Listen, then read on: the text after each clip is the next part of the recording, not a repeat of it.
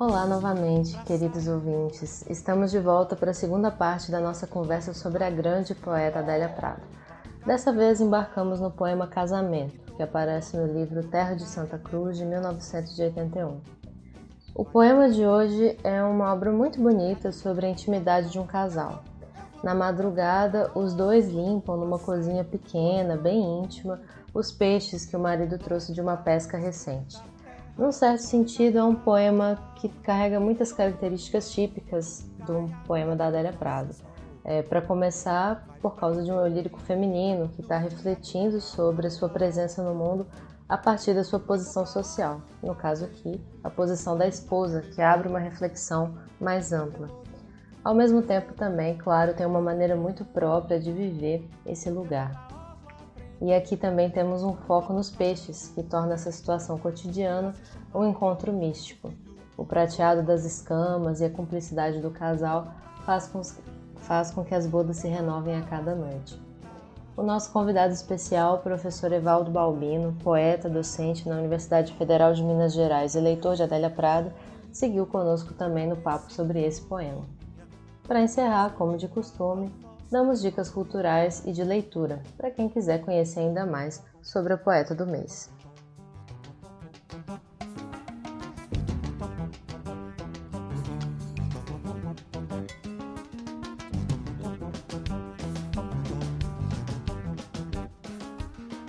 Maravilha, gente. Então, agora estamos refrescados para a segunda parte da nossa conversa sobre Adélia Prado. Dessa vez com o poema Casamento, um poema que a gente está assim bem animado também para comentar, tanto quanto o outro. E vamos que vamos. É, boa noite de novo, olá de novo, pessoal. É, Evaldo, obrigado por continuar com a gente. Eu que agradeço. Kleber, tudo bem? Tudo bem, gente, boa noite. E Facol, tudo certo? Oi, Júlia, tudo tranquilo? Olá, pessoal, boa noite. E Raquel, tudo bom? Tudo bom. Olá a todos. Aquecida para a leitura? Casamento. Há mulheres que dizem: Meu marido, se quiser pescar, pesque, mas que limpe os peixes. Eu não. A qualquer hora da noite me levanto, ajudo a escamar, abrir, retalhar e salgar. É tão bom só a gente sozinhos na cozinha, de vez em quando os cotovelos se esbarram. Ele fala coisas como: Este foi difícil, prateou no ar dando rabanadas e faz o gesto com a mão. O silêncio de quando nos vimos pela primeira vez atravessa a cozinha como um rio profundo. Por fim, os peixes na travessa, vamos dormir. Coisas prateadas espocam. Somos noivo e noiva. Lindo, obrigada. Legal, gente. E Bom, é, a, a, gente conversou um pouco, né? Na, na verdade, a gente conversou muito no, na, na parte anterior sobre os discursos que estão tensionados em torno da poesia. E aqui a gente, o poema começa também numa toada semelhante, que é, é há mulheres que dizem isso, né? E a poeta diz, é, eu não, né? Eu digo outra coisa. É, e aí acho que o poema ele já começa muito nesse contraste, né, entre o que, que outras pessoas dizem e como que essa, essa, essa voz lírica, né, se posiciona em relação a isso. No que, que consiste essa diferença para vocês? Bom, eu acho que basicamente é, posso começar, né? Ah, já comecei, né? É, claro. Basicamente, mais uma vez temos uma voz aí que eu nem diria que é poeta, porque aí a voz nem se coloca como escritor, né? Escritora mas essa uhum. voz se coloca com uma postura diferente de outras mulheres. Né? É, essa mulher se coloca como aquela que quer viver plenamente todo o relacionamento do seu casamento e tudo que diz respeito a ele. Então, se eu me casei com um lavrador, eu participo do corte da lenha, do guardar da lenha. Se eu me casei com, com um cara que pesca, eu vou participar. Se eu não participei da pesca em si, eu continuo pescando momentos da nossa vivência ao lado dele no momento de limpar os peixes. Então, essa voz que se coloca plenamente, isso acontece em outros poemas de Adélia Prado, tanto em bagagem quanto na obra toda dela, prosa ou poesia. É um sujeito que quer se colocar, colocar plenamente na vivência do seu cotidiano. e assumir ali todos os papéis que lhe são possíveis, né? E no caso, e esse sujeito se assume como aquele que escreve, como aquele que cuida dos filhos, como aquele que retalha, limpa os peixes e mais.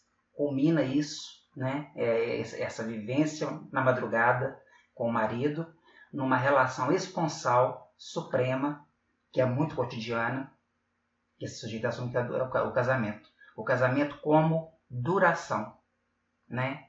Duração de uma experiência e não como um mero ritual em si. Nossa, muito bacana isso, Evaldo. Eu fiquei pensando exatamente nessa liturgia, né?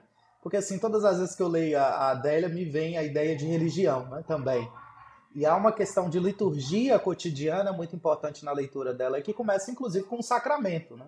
que é o casamento. É o casamento em letras garrafais e que é um, uma leitura já litúrgica, né? de um encaminhamento, tanto do dia, que é o cotidiano, quanto da noite, né? ou seja, das responsabilidades de um casamento. Digamos assim, vamos abrir o livro das responsabilidades de um casamento? É claro que isso aqui passa longe de ser, obviamente, uma questão de doutrina religiosa, né? mas é muito interessante quando a Adélia, por exemplo, ela abre essa questão do peixe, quando, como mais uma vez é um símbolo pensando religioso, assim como o pão estava de certa forma presente na nossa outra leitura, se a gente for pensar na fome, né? Aqui também o peixe é atravessado por essa leitura cotidiana, né? Como um alimento sagrado, como alimento cotidiano e também como alimento religioso, dessa religiosidade, dessa relação, digamos assim, né?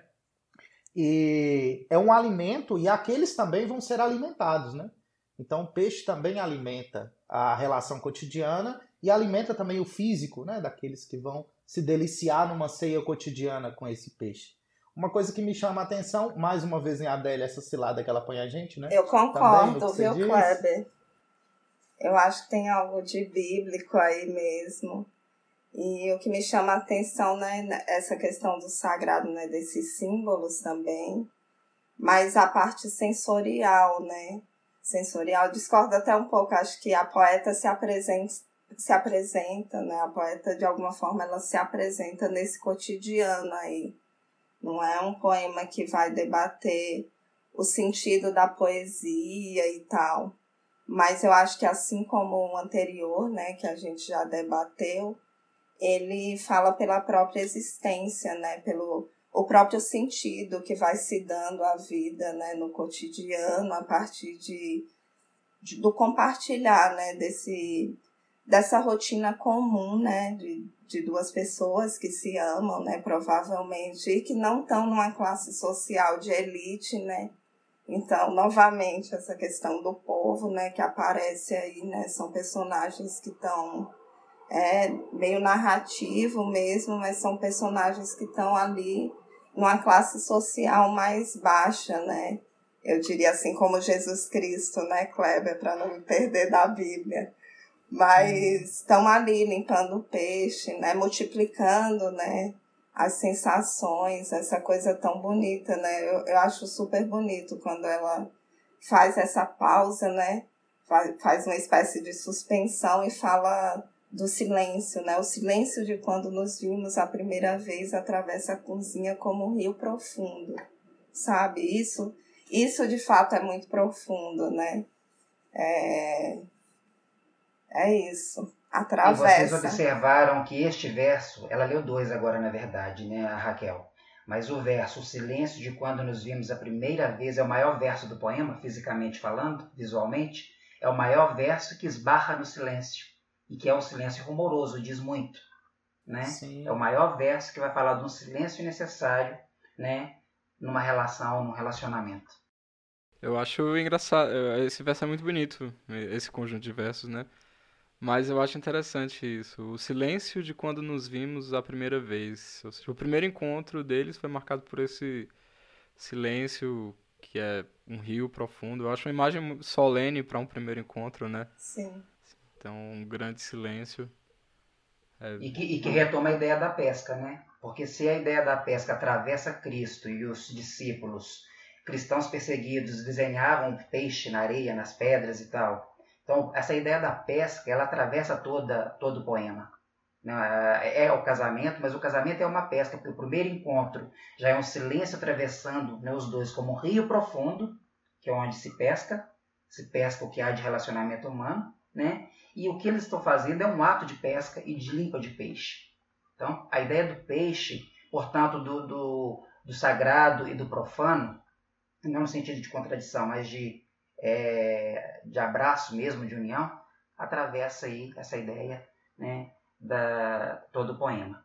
O sagrado e o humano, digamos assim. É um silêncio muito cheio de, de sentido, né? Porque é, o silêncio não necessariamente ele quer dizer é, uma coisa boa, né? Às vezes também quando falta palavra ou aquele silêncio constrangedor, né? Mas acho que é, é bonito isso, né? Eu, eu, gostei de, eu não tinha reparado não que é o, o verso mais comprido, que é um silêncio cheio de cumplicidade, né? Eu acho que o Facol trouxe isso também no comentário. Eu acho que que é muito bonito. E aí queria também é, complementar uma coisa que a Raquel disse é, sobre como que essa poeta se coloca no mundo, né, e tudo. E eu concordo que tem aqui, sim, uma reflexão sobre... É, que não chega a ser uma reflexão realmente direta sobre poesia, mas que tem uma reflexão sobre a fala, né, e aí tem uma reflexão também sobre um pensar, assim, e, eu acho que é muito... Toda vez, assim, né, claro que acho que aparece algo num, num poema, assim, que fala como que as, as mulheres pensam, como que essa, essa pessoa está se colocando como mulher que é, que é esposa, que limpa peixe, que pensa, escreve, né? E como que está nessa relação de pertencimento. E eu gosto muito de como que isso está colocado no poema, porque é, tem uma certa brincadeira com o lugar comum, né? De falar assim, ah, tem mulheres que se recusam a limpar o peixe, né? Mas é, eu não. E, e, tem um jogo assim de essas pessoas elas não sabem o que elas estão perdendo. Esse momento é, é, tudo, esse momento é incrível, né? É, porque tem uma cumplicidade aqui de estar do lado do meu parceiro, é, dividindo as tarefas, inclusive, né? Porque ele está limpando ali junto com ela. Eu acho que essa imagem dos cotovelos que se esbarram, ela é tão concreta de realmente pessoas que estão lado a lado, assim, né? E, de novo, né, também remetendo muito discretamente para essa cozinha que não deve ser tão espaçosa, estão dividindo a mesma bancada ali com aquelas mesmas coisas. Isso é muito bonito. E eu acho que, é, embora ela esteja marcando uma diferença, eu gosto muito de como que ela naturaliza a contestação. Assim, é, porque é normal que outras mulheres se recusem a essa tarefa, né? É, mas a minha é, a minha questão não é que eu estou limpando o peixe por subserviência, porque eu me sinto obrigada a isso. É uma escolha. Eu sei que eu tenho direito a não fazer isso, né? Mas eu quero fazer, né? E eu gostei muito do que o Evaldo disse sobre viver plenamente, assim, né? E é, tá cada minutinho ali com a pessoa por quem você é apaixonado. Eu acho que isso é algo que no poema está presente. Eu, eu acho muito, muito bonito, assim, da forma como tá. Não, fantástico. É, é, engraçado, né, como a Adélia ela rasga com essas imagens, digamos assim, tão, tão concretas, né, do cotidiano, porque poucos poetas a gente consegue encontrar, às vezes, nessas imagens mais concretas, de criadas por meio da palavra. A Adélia é isso. Eu me lembro de um poema que ela comenta sobre alguém que está próximo, que há um poema, né, que o eu lírico comenta que tem alguém próximo da casa balançando uma chave. Então, assim, esse balançar da chave, esse dedo, né, isso é tão concreto, do tipo da sugestão que se dá sobre isso. E aqui tem uma sugestão que para mim também é uma outra sugestão bem concreta, do tipo, por fim, né? que é um fechamento, do, digamos assim, do poema, os peixes na travessa, vamos dormir. Tipo assim, não diz que se alimentam desses peixes, né? Esses peixes, na realidade, ele, ele ganha um campo simbólico completamente diferente. Não são os peixes na travessa para o alimento, né? São os peixes que pode ser, inclusive, a própria relação dos dois, né? Numa travessa que pode ser, inclusive, a própria cama, o leito do casal, né? Então, assim, tem sugestões que estão para além, né? Daquilo que está que tá ali. E essa ideia de peixe, ela não é só o do alimento cotidiano, é do alimento também dessa plenitude da própria relação. E isso está marcado pelo próprio título, né? É, e, era né, a, a, outra coisa que eu queria é, jogar aqui para a gente conversar, na palavra casamento, né? É, porque eu sempre achei interessante, por exemplo, em inglês a gente tem palavras diferentes para o que em português a gente chama de casamento, né? É, a cerimônia, o casório em si, né? É, e, e, o relacionamento, né? E é, em inglês é wedding e marriage, né? Respectivamente. E no poema é, a gente já a gente já chega no meio de um casamento, né? Que, que tem é, seus próprios rituais e a sua própria intimidade e no fim termina com é, esse somos noivo e noiva, né? É, que é realmente como se o afeto tivesse ali se renovando, né? É a ideia de casamento, Júlia, aparece aqui como convivência. Convivência, muito mais do que um ritual é, civil ou religioso. Né? Ele é religioso como convivência, como um contínuo. E coisas prateadas espocam. Eu já comentei com o Kleber, quando ele foi meu aluno no mestrado, e um aluno, colega dele, um aluno nosso lá que, que era colega dele, pediu para recitar, recitar esse poema, e eu propus uma leitura ampliada desse verso. Coisas prateadas espocam. Retornamos ao peixe, essa imagem do Cristo, do sagrado, mas também do, do humano, do fazer cotidiano, da alimentação. É, as escamas do peixe, o prateado, mas ao mesmo tempo prateado relacionado às núpcias, né? As núpcias do noivo e da noiva. E tem uma coisa muito carnal em Adélia, que a gente vai pescando em toda a obra dela, que coisas prateadas espocam quando o casal vai dormir, que é uma referência mesmo que indireta aqui, possível de, de se fazer e de se comprovar numa análise, a, ao sêmen, né? ao ato sexual em si as coisas prateadas espocam. Né? Engraçado, eu pensei. É o sagrado, eu, é o profano. Eu pensei em outra coisa, tipo frio na barriga só. É, uma visão até um pouco mais limitada, né? Na verdade, não. Aqui existe muita audácia, se você parar para analisar, né? Em assumir uma vida é, é, doméstica mas plena numa entrega de, uma, de um relacionamento que continua. E nós vamos dormir. Coisas prateadas espocam, é incisivo. Somos noivo e noiva. Eternamente estamos sempre noivando. É essa a ideia que o poema dá de eternidade, de casamento como convivência eterna.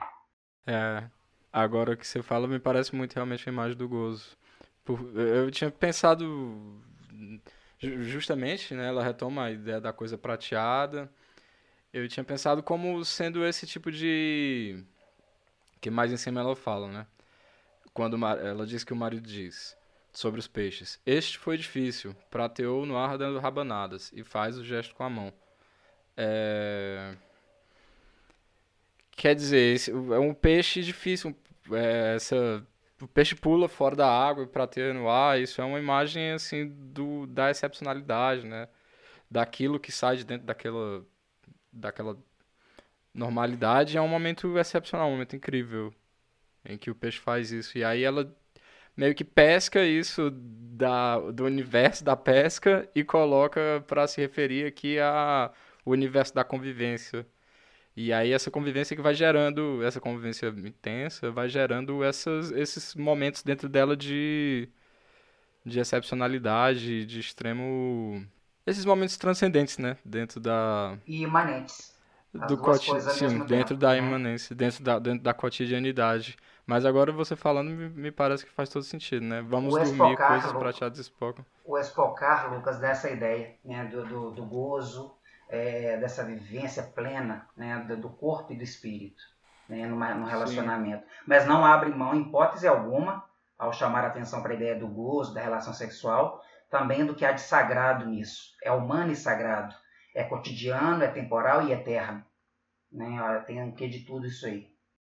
Mas eu acho que esse poema ele tem um, ele tem um ar de frio na barriga também, assim. É, por, porque por mais que isso seja tão cotidiano, é como se é, isso dela, dela levantar animada, isso a qualquer hora da noite, né? Ela não diz animada, mas eu, eu vejo uma pessoa animada, assim, a qualquer hora da noite, para partilhar disso, assim. Sim, é, ela marca muito, ela diz, é legal. é tão bom. Isso é... é um... Sim. e eu, eu gosto disso também, Facó, que você, que você destacou, porque eu sinto também o empenho desse esposo, sabe, de partilhar a experiência dele. E eu acho que tem um pouco essa troca, assim, é, é tá muito mais focado na experiência dela, porque o poema é dela, e ela, ela que tá contando, assim, como que é essa experiência. Mas eu, eu sinto aqui também, tipo, o empenho dele de é, trazer e partilhar as histórias, né? E, e, e, dessa escuta também. Cumplicidade. Eu acho bem, né? bem legal. Cumplicidade. Sim. Outro verso que me chama bastante atenção é esse aqui. Ajuda a escamar, abrir, retalhar e salgar. São os, as etapas de cozinhar um peixe, né? de preparar um peixe para uhum. cozinhar.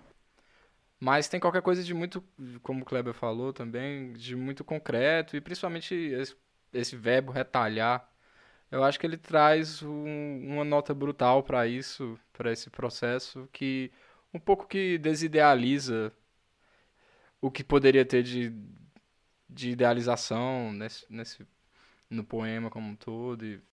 Acho que essa imagem do rio que corre tem algo de cintilante nisso, né? Que é muito bonito, assim, como a imagem do silêncio. E profundo, né? Que inaugura um relacionamento. Uhum essa profundidade da ideia da cumplicidade, dessa convivência.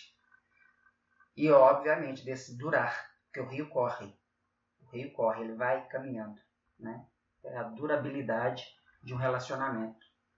Sim, esse faz o gesto na mão, né, com ar, porque é, o marido, né, aquele que está na relação com a esposa, tenta resgatar o que foi a sua experiência e ela e a poesia tenta nos resgatar o que foi a experiência desse marido e a experiência dela ao mesmo tempo, né? Então tem tem um duplo lugar de resgate aí, né? De um resgate de uma, uma, experiência do pescar e um resgate agora da experiência do que foi aquele contar naquele momento, né? Dessa, dessa pesca. Então esse gesto, ele é um duplo gesto, né? De, de lembrança. E eu já falei da importância do gesto, porque aí tem o que a gente vai chamar do dramático em Adélia Prado, no sentido teatral daquilo uhum. que está numa cena de teatro. E você vê a cena nesse poema, como em diversos poemas Sim. dela. A cena do marido e mulher, cotovelo se esbarrando, retalhando, limpando, salgando, a ida para o quarto e as coisas prateadas espocando. Então, na verdade, o poema, essa esse caráter descritivo e narrativo, ele dá um caráter teatral e faz o gesto com a mão. Transcreve Sim. falas, entre aspas, né, do marido. Sim. Então, a Adélia é muito teatral. Tem um poema do Bagagem que ela fala do desejo de ser dramática e nunca ter conseguido. Ou seja, ser autora de teatro. Mas Exato. faz poesia muito teatral. Sim. Nossa, essa referência é importante. É engraçado que é, isso também lembra a coisa da história de pescador, né? O, que o cara aumenta as coisas. E aí falei, isso foi difícil, prateou dando, prateou no ar dando rabanadas, e aí faz, é a cara, né? Você consegue ver uma pessoa fazendo isso e... É um modo de conquistar ou reconquistar a esposa, né? Exato. Aquele que traz à mesa também o alimento, né? Sim. E que esse alimento não foi fácil, né? Foi, foi algo difícil de ser conquistado. Isso é tão lindo, tão sublime, né? E assim, a Adélia, ela rasga mesmo o cotidiano com essas imagens, assim, né? São imagens bem concretas. Isso é, chama muita atenção. Principalmente quando eu leio e de repente tem uma quebra, né? Que é uma quebra de imagem, que é uma quebra que te chama atenção para aquilo que acontece no seu cotidiano, na sua cozinha, no seu dia a dia. E desacelerar também as relações, né? Porque as relações automatizadas e quando isso a cozinha a quatro mãos, né? Quando você está na cozinha cozinhando a quatro mãos, fazendo uma refeição cotidiana e se alimentando juntos, isso ganha uma imagem extraordinária. E é bom, Kleber, acrescentar que ao lado da figura do provedor, que é o esposo, o pescador, a mulher também se coloca como provedora, na medida em que participa do processo né, da culminação desse prato que começa lá no rio, no ato de pescar, e que vai terminar no quarto de dormir do casal. Perfeito. Aí o, o, matar a fome em todos os sentidos possíveis, físicos e espirituais, né?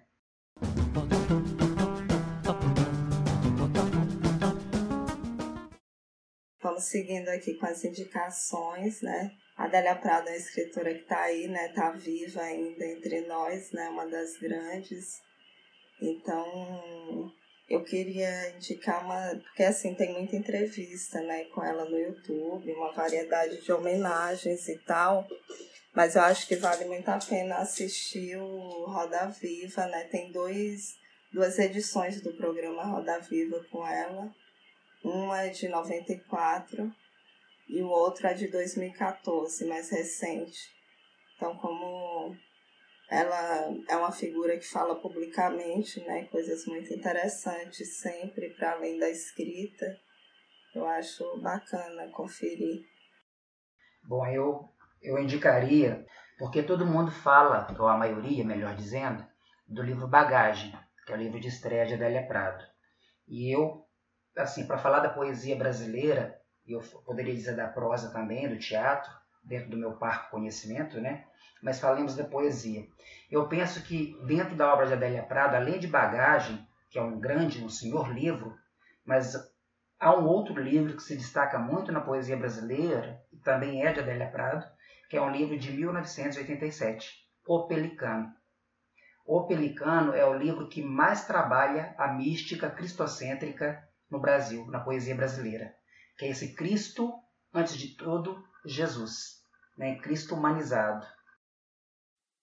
As nossas dicas vão se complementar então, porque eu ia justamente indicar o Bagagem, né? É, é um livro que de fato é bem conhecido, realmente todo mundo fala, e acho que não é sem motivo. É um grande livro, e quando a gente pensa que é um livro de estreia, é algo realmente impressionante, né? Um grande livro de estreia. E, e, acho que ao contrário do que acontece com outros poetas, esse livro de estreia ele realmente é uma porta de entrada, né? Muito rica para a obra do, do artista. aqui nesse livro Bagagem a gente é, pode realmente conhecer a Adélia Prado. É, eu gosto muito da maneira com que ela dialoga com a tradição da poesia brasileira, na maneira com que ela dialoga com, com Drummond, principalmente, e, e também já apresentando alguns temas né, e umas abordagens muito próprias, né, que depois seriam muito frequentes também é, em outros livros, né, em outras obras. Então, acho que, que é, uma, é realmente uma grande leitura para quem quer se aprofundar um pouquinho mais. Eu acho que é sempre importante e bom a gente ter esse contato de ler um livro inteiro de um poeta, né, de cabo a rabo, e ver como que ele está organizado. E acho que realmente bagagem é muito, muito legal para isso. Então essa que é a minha dica.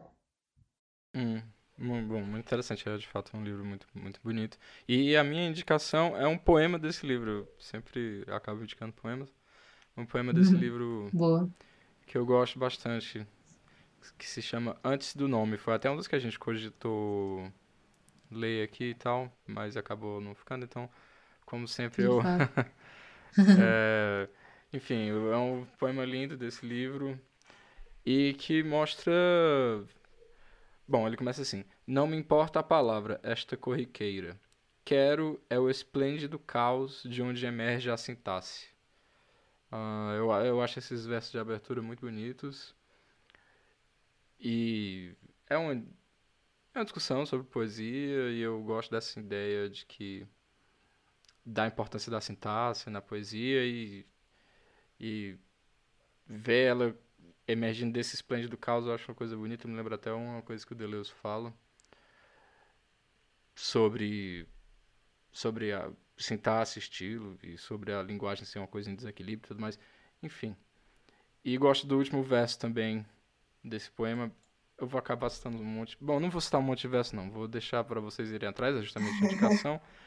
E Eu ia falar para ler todo. não, não, esse, poema, atrás. esse poema, antes do nome, ele me deu a chave de leitura na, na minha tese para eu chamar a poesia de Adélia Prado de poesia sintática. Né? É, Tem um trecho bom. aí que ela fala o que, esta incompreensível muleta que me apoia. Sim. Né? O, o que é ligação, um desejo de ligação de tudo aquilo que está separado. Primeiro, Sim. um desejo de, de tudo que está antes do caos do, da, da linguagem. Mas como eu não consigo, eu vou buscar na linguagem aquilo que é ligadura, que, Sim. onde são os conectivos, né? Esse desejo de ligadura em Adélia Prado eu acho fantástico. Via linguagem. É, é verdade. É muito, muito, muito bom esse poema. Ela retoma a imagem do peixe também, justamente para falar dos momentos de graça, né? Que ela caracteriza como um peixe vivo com a mão. Então também muitos diálogos, muitos diálogos também com as imagens desse poema que a gente acabou de ler. E o último verso também, para mim, muito bom, que resume o poema, que é puro susto e terror. É o último verso. Eu gosto dessas, eu gosto muito de filmes de terror, gosto tudo da esfera do terror, do, do macabro e do mal e tudo mais, assim, todo tipo de coisa assim. Desse... Tá curtindo 2020, então. Bad boy. Não, na verdade, eu gosto, eu gosto dessas coisas na esfera da representação, vamos dizer assim. Né? Agora é bom, é bom lembrar, Lucas, que esse terror em Adélia Prado tem a ver com espanto perante a existência. Sim. É você olhar para uma Sim. chave balançando, alguém balançando a chave, Sim. se espantar com isso. É você, um uhum. peixe na travessa e isso te espantar. Então esse terror não é o terror no sentido do medo de, mas é do ficar assombrado com, né? Sim. É nesse sentido que aparece. E, e, e, nesse sentido ela dialoga muito com Clarice Lispector. E esse poema nasce a partir de uma crônica da Clarice. Então ah, vai falar da, da, escrita como ato de pescar o peixe. Sim. É engraçado, eu tava pensando na Clarice também, enquanto você tava falando disso do espanto da vida. E, bom, Facó, fica aí. Ah, bom, ficou à vontade de ouvir você falando no Minuto Poema, né? Desse poema. é, pode ser. Lançamento, hein? oh, é. deixa, eu, deixa eu fazer minha indicação, então, a última, né? Como todo mundo já indicou uma obra, uma leitura, eu, eu vou. Como tem algumas coisas que estão públicas, né? Que a gente consegue verificar e, e assistir também. A Adélia, inclusive, já deu algumas entrevistas, né? Já participou de, de alguns momentos, né? De bate-papo. Mas não é essa indicação. Eu vou deixar uma indicação da companhia Outra, né, que inclusive é a Elisa Lucinda e a Giovana Pires, que são responsáveis. Elisa Lucinda maravilhosa, como sempre. Tem uma peça que ela faz que é A Paixão, segundo Adélia Prado, que é uma peça maravilhosa que está disponível.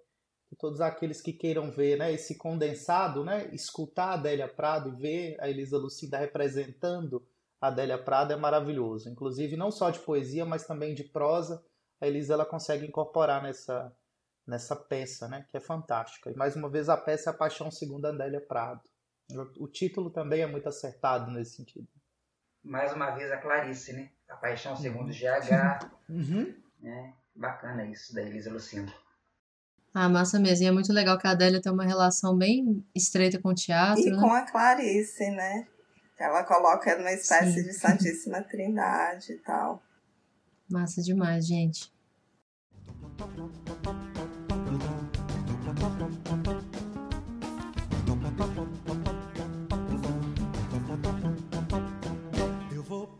Obrigada a todos e todas que chegaram até aqui com a gente, que ouviram até o fim do episódio e que têm nos acompanhado nessa jornada no Poema Podcast. Anunciamos agora no fim rapidinho uma sessão nova do poema que ainda vai estrear, o Minuto Poema. Nesse quadro, apenas um integrante da equipe, individualmente, vai comentar por alguns minutinhos algum outro poema que a gente não trouxe para nossa roda de conversa, mas que a gente acha que ainda rende algum assunto. Fique atento a essa e outras novidades nas nossas redes sociais. No Instagram e no Facebook somos Poema Podcast. Um abraço grande, ouvintes, e até a próxima. Eu vou pra Oslo pra ver a turma do do Pelourinho.